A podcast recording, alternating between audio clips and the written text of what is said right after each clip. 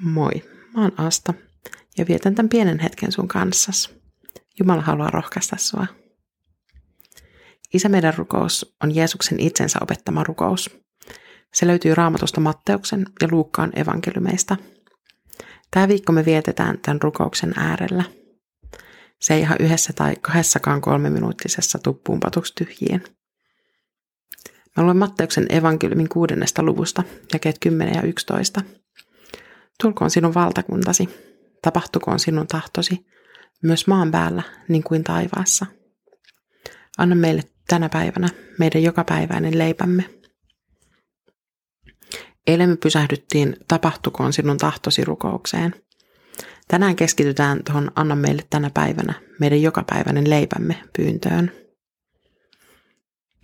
Kyllähän antaisi, vaikka me ei pyydettäisi. Mutta pyyntö keskittää meidän ajatukset siihen, että joka päivä leipä tosiaan tulee Jumalalta. Japaniksi tässä rukouksessa sanotaan, täytä meidän jokapäiväiset tarpeemme. Ajatus on sama, mutta sanat on vähän eri. Toisaalta suomalainen versio vie ajatukset enemmän pelkästään perustarpeiden äärelle. Leipä tulee Jumalalta, mutta entäs leivän päälliset ja kaikki muu, mitä elämässään tarvii? No Jumalalta nekin tulee. Erämaassa israelaiset sai kirjaimellisesti kokea, miten jokapäiväiset tarpeet tuli ihmeellisesti täytettyiksi. Joka aamu maassa oli mannaa, joka suli suuhun. Vaatteet eivät 40 vuoden aikana kuluneet. Sekin oli Jumalan ihmeellistä päivittäistä huolenpitoa. Huomattavaa on myös se, että mannaa israelilaiset sai aina vain päivän annoksen kerrallaan, ja uutta mannaa oli jälleen uutena aamuna kerättävissä – Jumala haluaa kasvattaa meissä sellaista luottamusta, että me voidaan laskea kaikki tarpeet hänen käsiinsä.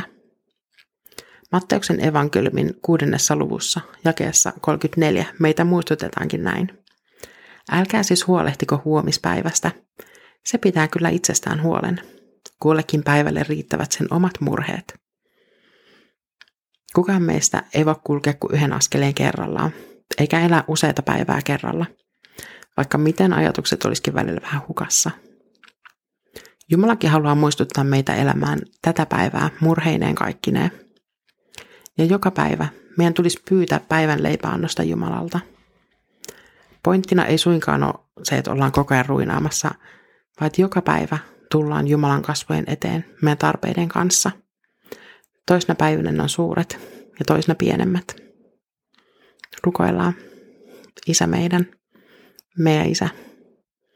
Tänään me tullaan sun kasvojen eteen kaikkien meidän tarpeiden kanssa, päivittäisten ja sitä suurempien. Mietitään ne sun huoleksesi ja pyydetään, että täytät tänään tämän päivän tarpeet.